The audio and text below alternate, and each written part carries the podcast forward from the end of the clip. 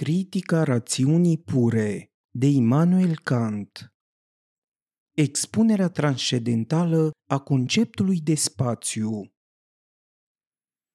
Prin expunere transcendentală înțeleg explicarea unui concept considerat ca un principiu din care se poate concepe posibilitatea altor cunoștințe sintetice a priori.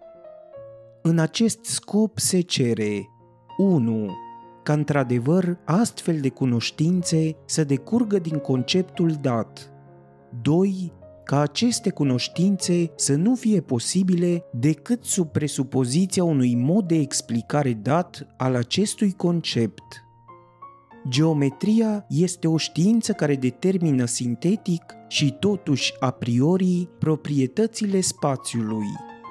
Ce trebuie deci să fie reprezentarea de spațiu pentru ca o astfel de cunoaștere despre el să fie posibilă?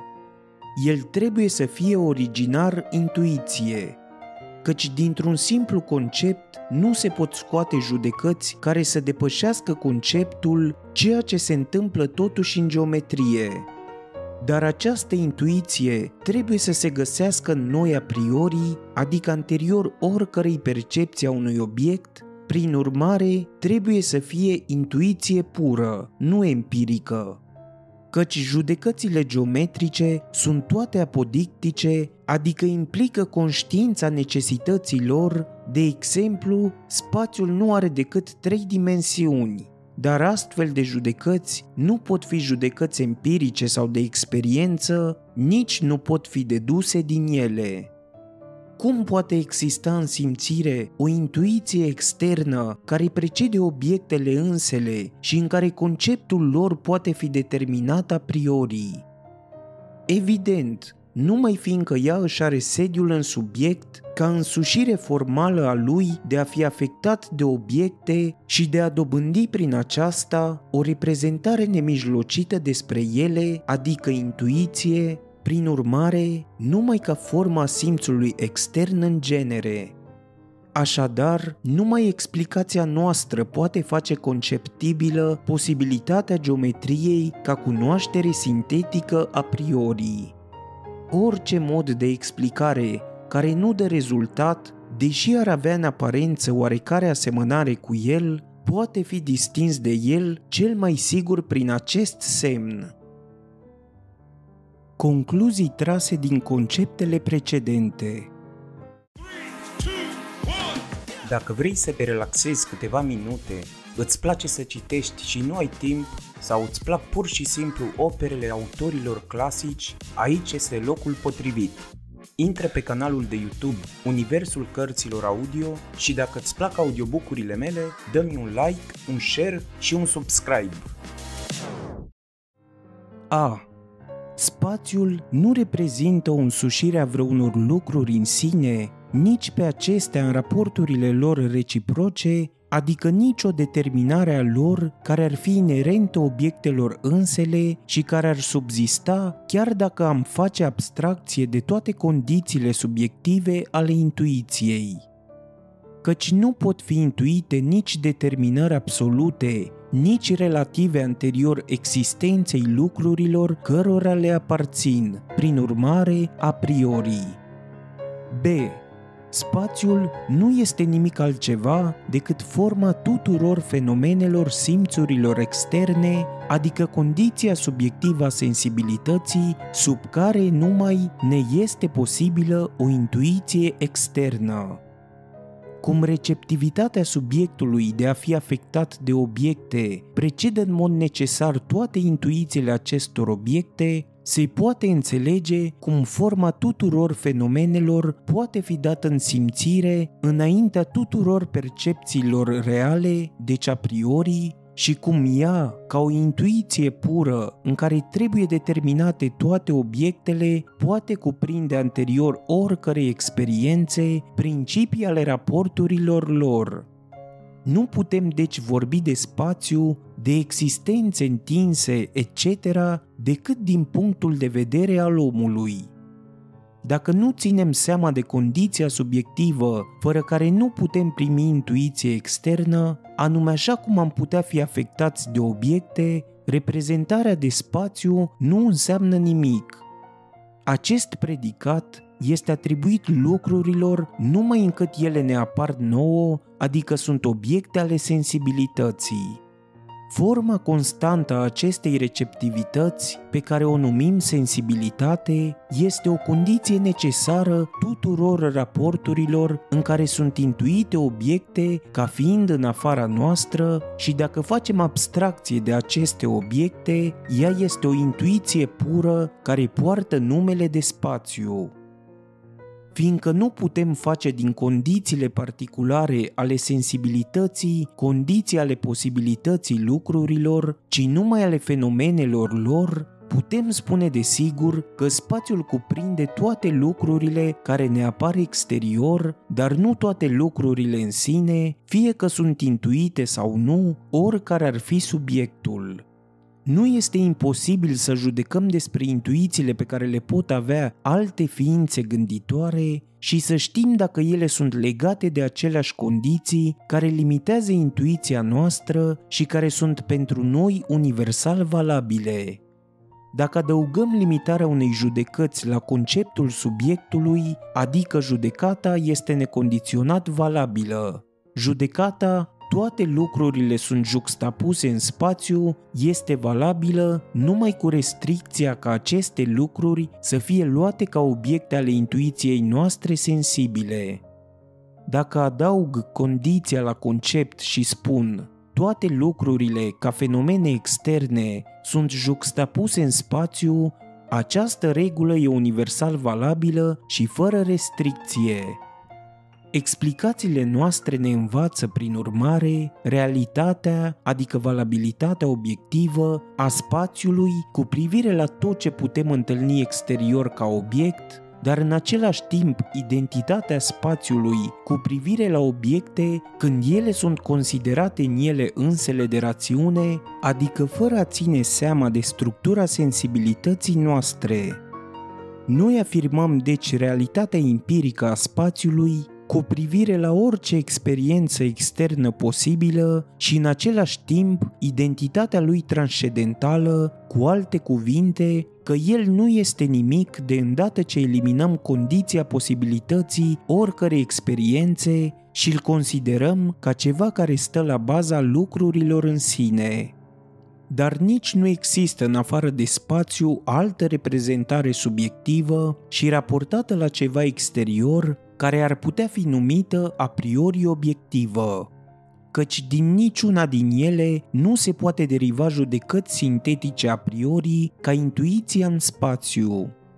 Prin urmare, la drept vorbind, lor nici nu li se poate atribui idealitate, deși ele concordă cu reprezentarea spațiului prin aceea că aparțin numai structurii subiective a simțului specific de exemplu a văzului, auzului, pipăitului, prin senzațiile culorilor, sunetelor și căldurii, care însă, fiindcă sunt numai senzații și nu intuiții, nu ne fac prin ele însele să cunoaștem vreun obiect cel puțin a priori.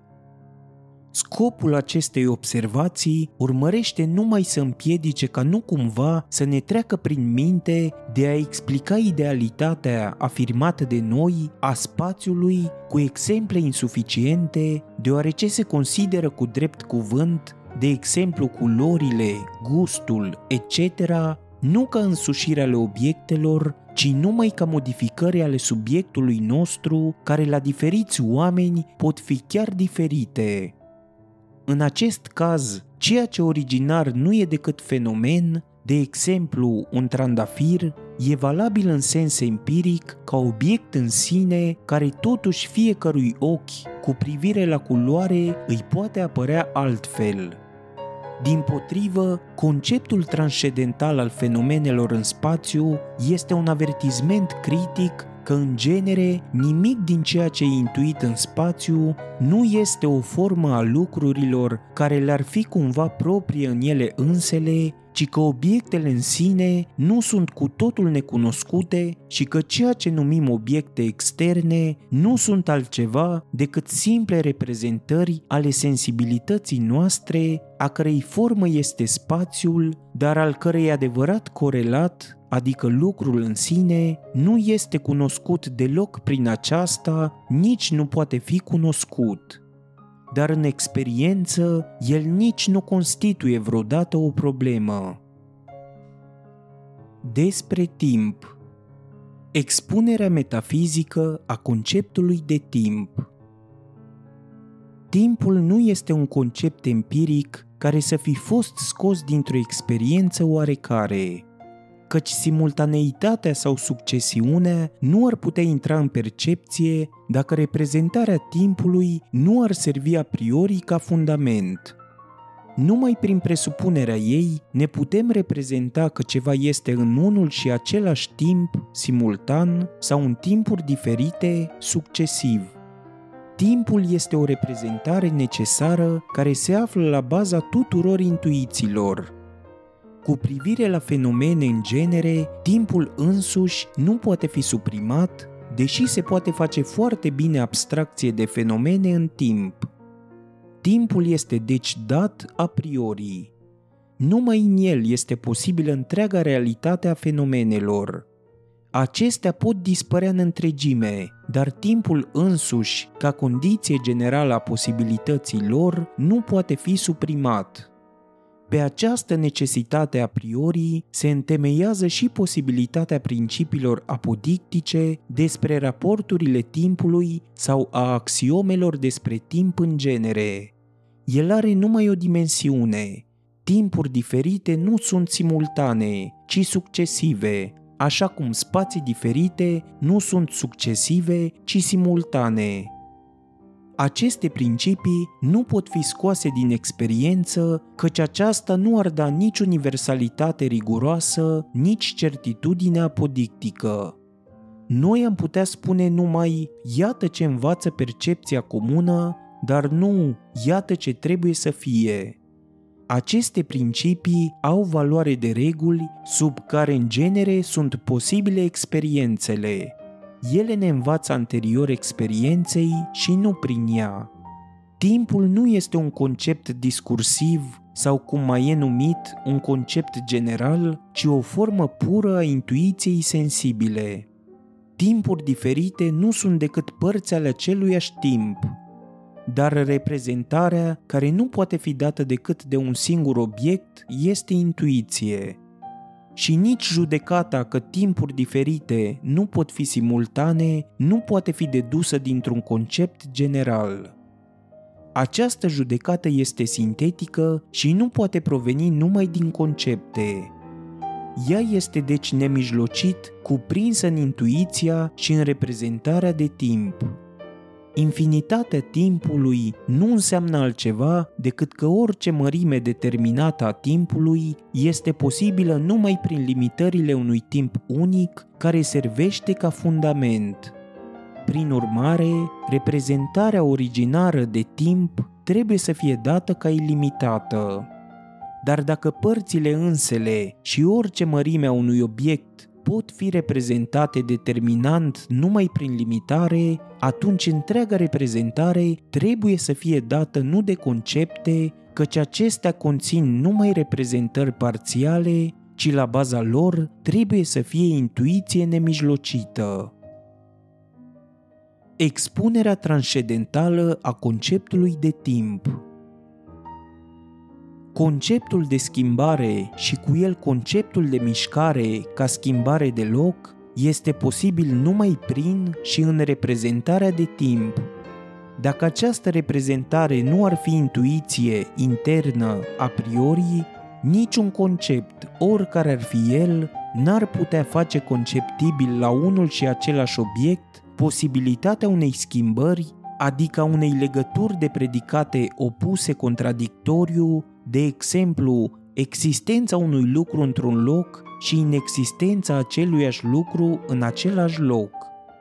Numai în timp, adică succesiv, pot fi întâlnite într-un lucru ambele determinări contradictorii opuse.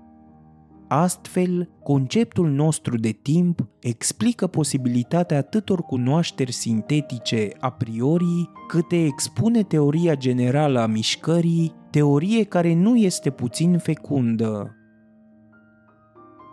Concluzii trase din aceste concepte Timpul nu este ceva care ar exista în sine sau care ar fi inerent lucrurilor ca determinare obiectivă și care deci ar subzista dacă facem abstracție de toate condițiile subiective ale intuirii lor. Căci, în primul caz, el ar fi ceva care ar fi totuși real fără un obiect real. Iar în al doilea caz, ca o determinare sau ordine inerentă lucrurilor însele, n-ar putea fi dat anterior lucrurilor ca condiția lor, nici n-ar putea fi cunoscut și intuit a priori prin judecăți sintetice. Lucrul din urmă, din potrivă, poate foarte bine să aibă loc dacă timpul nu este decât condiția subiectivă sub care se pot produce toate intuițiile noi, căci atunci această formă a intuiției interne poate fi reprezentată anterior obiectelor, deci a priori. Timpul nu este altceva decât forma simțului intern, adică intuirii noastre înșine și a stării noastre interne, căci timpul nu poate fi o determinare a fenomenelor externe. El nu aparține niciunei figuri, niciunei poziții, etc., din potrivă, el determină raportul reprezentărilor în starea noastră internă. Și tocmai fiindcă această intuiție internă nu dă nicio figură, noi căutăm să suplinim această lipsă prin analogii și reprezentăm succesiunea de timp printr-o linie care se prelungește la infinit, ale cărei părți diverse constituie o serie care nu are decât o dimensiune și conchidem din însușirile acestei linii toate însușirile timpului, cu singura excepție că părțile primei linii sunt simultane, în timp ce ale celei de-a doua sunt totdeauna succesive. De aici rezultă clar că și reprezentarea de timp însuși este intuiție, fiindcă toate raporturile lui se pot exprima printr-o intuiție externă. Timpul este condiția formală a priori a tuturor fenomenelor în genere. Spațiul, ca formă pură a tuturor fenomenelor externe, este limitat ca condiție a priori numai la fenomene externe. Din potrivă, cum toate reprezentările, fie că au sau nu ca obiect lucruri externe, aparțin totuși în ele însele stării interne ca determinare ale simțirii, iar această stare internă aparține condiției formale a intuiției interne, deci timpului. Timpul este o condiție a priori a tuturor fenomenelor în genere și anume condiția nemijlocită a fenomenelor interne, a sufletelor noastre și prin aceasta și condiția mijlocită a fenomenelor externe. Dacă pot spune a priori, toate fenomenele externe sunt în spațiu și sunt determinate a priori după raporturile spațiului, atunci pot spune într-un mod cu totul general, pornind de la principiul simțului intern, toate fenomenele în genere, adică toate obiectele simțurilor, sunt în timp și stau necesar în raporturi de timp. Dacă facem abstracție de modul nostru de a ne intui intern pe noi înșine și de modul de a cuprinde, cu ajutorul acestei intuiri și toate intuițiile externe în facultatea noastră de reprezentare, dacă prin urmare luăm obiectele așa cum ar putea fi în sine, atunci timpul nu e nimic, el nu are valoare obiectivă decât cu privire la fenomene, fiindcă acestea sunt lucruri pe care le privim ca obiecte ale simțurilor noastre. Dar el nu mai este obiectiv dacă facem abstracție de sensibilitatea intuiției noastre, prin urmare de acel mod de reprezentare care ne este propriu și dacă vorbim de lucruri în genere. Timpul nu este deci decât o condiție subiectivă a intuiției noastre omenești, intuiție care este totdeauna sensibilă, adică întrucât suntem afectați de obiecte și în sine, în afara subiectului, el nu este nimic. Cu toate acestea, el este, cu privire la toate fenomenele, deci și la toate lucrurile care ne pot fi date în experiență, în mod necesar obiectiv. Noi nu putem spune toate lucrurile sunt în timp, fiindcă la conceptul de lucruri în genere se poate face abstracție de orice mod al intuiției lor, iar intuiția este adevărata condiție sub care timpul aparține reprezentării obiectelor. Dacă se adaugă la concept condiția și se spune toate lucrurile ca fenomene, obiecte ale intuiției sensibile, sunt în timp, atunci principiul are adevărata lui exactitate obiectivă și universalitatea lui a priori. Afirmațiile noastre învață prin urmare realitatea empirică a timpului, adică valabilitatea lui obiectivă în raport cu toate obiectele care ar putea fi date cândva simțurilor noastre. Și cum intuiția noastră este totdeauna sensibilă, în experiență nu ne poate fi dat nici când un obiect care nu ar fi supus condiției timpului. Din contră, noi contestăm timpului orice pretenție la realitatea absolută, ca și când el, fără a lua în considerare forma intuiției noastre sensibile, ar aparține absolut lucrurilor ca condiție sau însușire. Astfel de însușiri, care aparțin lucrurilor în sine, nu ne pot fi date vreodată prin simțuri. În aceasta constă deci idealitatea transcendentală a timpului după care, dacă se face abstracție de condițiile subiective ale intuiției sensibile, nu este nimic și nu poate fi atribuit lucrurilor în sine, independent de raportul lor cu intuiția noastră, nici ca subzistente, nici ca inerente lor.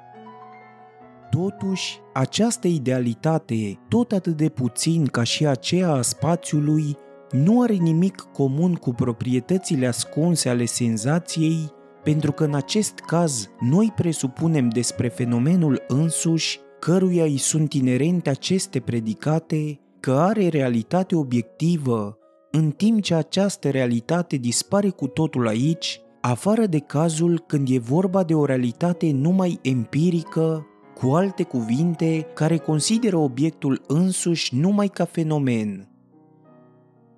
Explicație Împotriva acestei teorii, care atribuie timpului realitate empirică, dar îi contestă pe cea absolută și transcendentală, am auzit de la bărbați pătrunzători o obiecție atât de unanimă încât deduc de aici că aceeași obiecție trebuie să-i treacă prin minte în mod natural oricărui cititor neobișnuit cu aceste considerații.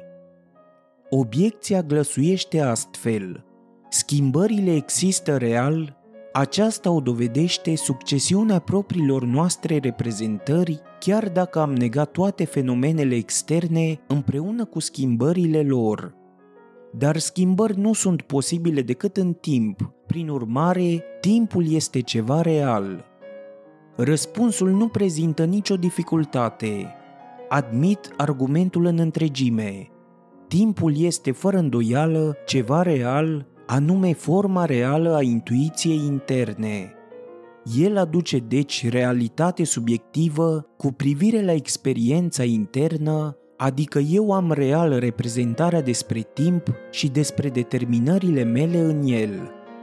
El trebuie deci considerat real nu ca obiect, ci ca mod de reprezentare despre mine însumi ca obiect – dar dacă eu însumi m-aș putea intui sau o altă ființă m-ar putea intui pe mine fără această condiție a sensibilității, atunci aceleași determinări pe care ni le reprezentăm acum ca schimbări ar da o cunoștință în care reprezentarea de timp, deci și de schimbare, ar lipsi cu totul.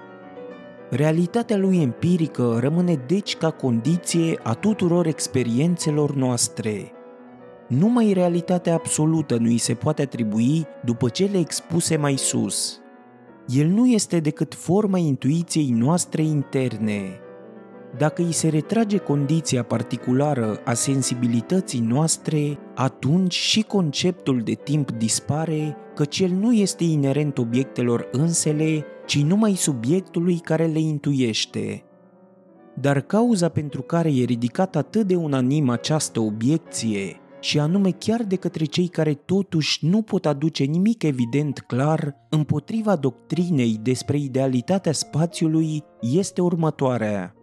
Ei nu sperau să poată demonstra apodictic realitatea absolută a spațiului, fiindcă li se opune idealismul, după care realitatea obiectelor externe nu e susceptibilă de o demonstrație riguroasă, pe când cea a obiectului simțurilor noastre interne, a mea însumi și a stării mele, este nemijlocit clară prin conștiință.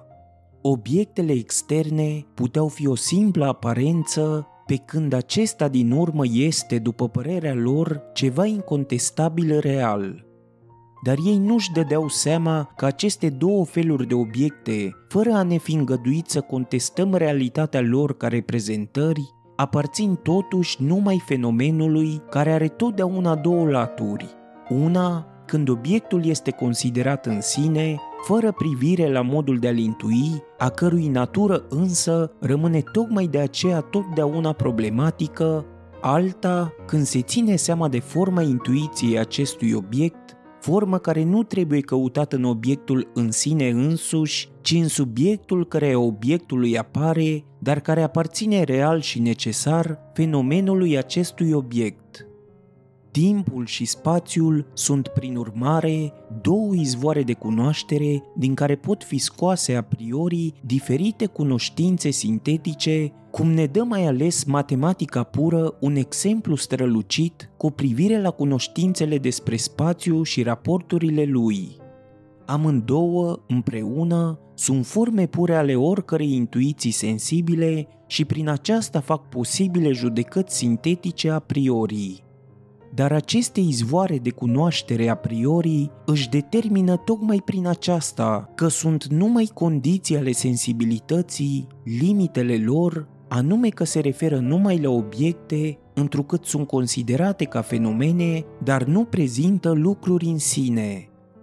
Numai fenomenele sunt domeniul valabilității lor, din care, dacă ieșim, nu mai are loc nicio folosire obiectivă a lor, această realitate a spațiului și timpului lasă firește intactă certitudinea cunoașterii prin experiență. Noi suntem tot atât de siguri de ea, fie că aceste forme sunt necesari inerente lucrurilor în sine sau numai intuiției noastre despre ele. Din potrivă, cei care afirmă realitatea absolută a spațiului și timpului, fie că o admit ca subzistentă, fie numai ca inerentă, trebuie să vină în contradicție cu principiile experienței însăși.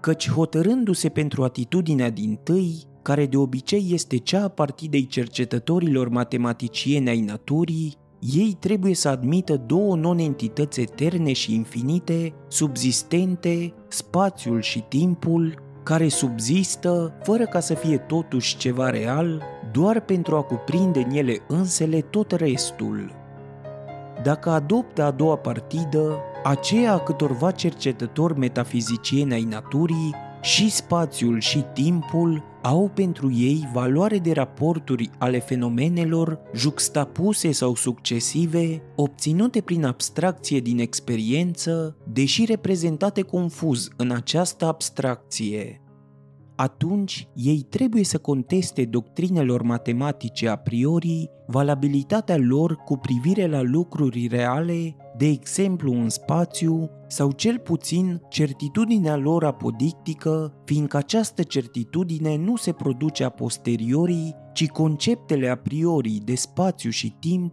nu sunt după această părere decât creații ale imaginației al căror izvor trebuie căutat de fapt în experiență. Imaginația a făcut din raporturile abstracte din experiență ceva care cuprinde cei drept generalul ei, dar care nu poate exista fără restricțiile impuse acelor creații de natură. Primii se aleg cu câștigul că deschid judecăților matematice domeniul fenomenelor, În schimb, ei se încurcă mult tocmai din cauza acestor condiții când intelectul vrea să iasă din acest domeniu. Cei din urmă câștigă cei drept cu privire la punctul ultim, anume că reprezentările de spațiu și timp nu li se pun în cale când vor să judece despre obiecte nu ca fenomene, ci numai în raport cu intelectul, dar ei nu pot nici să dea seama de posibilitatea cunoștințelor matematice a priori, întrucât lor le lipsește o intuiție a priori adevărată și obiectiv valabilă, nu pot nici să pună judecățile dobândite prin experiență în concordanță necesară cu acele afirmații. În teoria noastră despre adevărata natură a acestor două forme originare ale sensibilității, ambele dificultăți sunt evitate.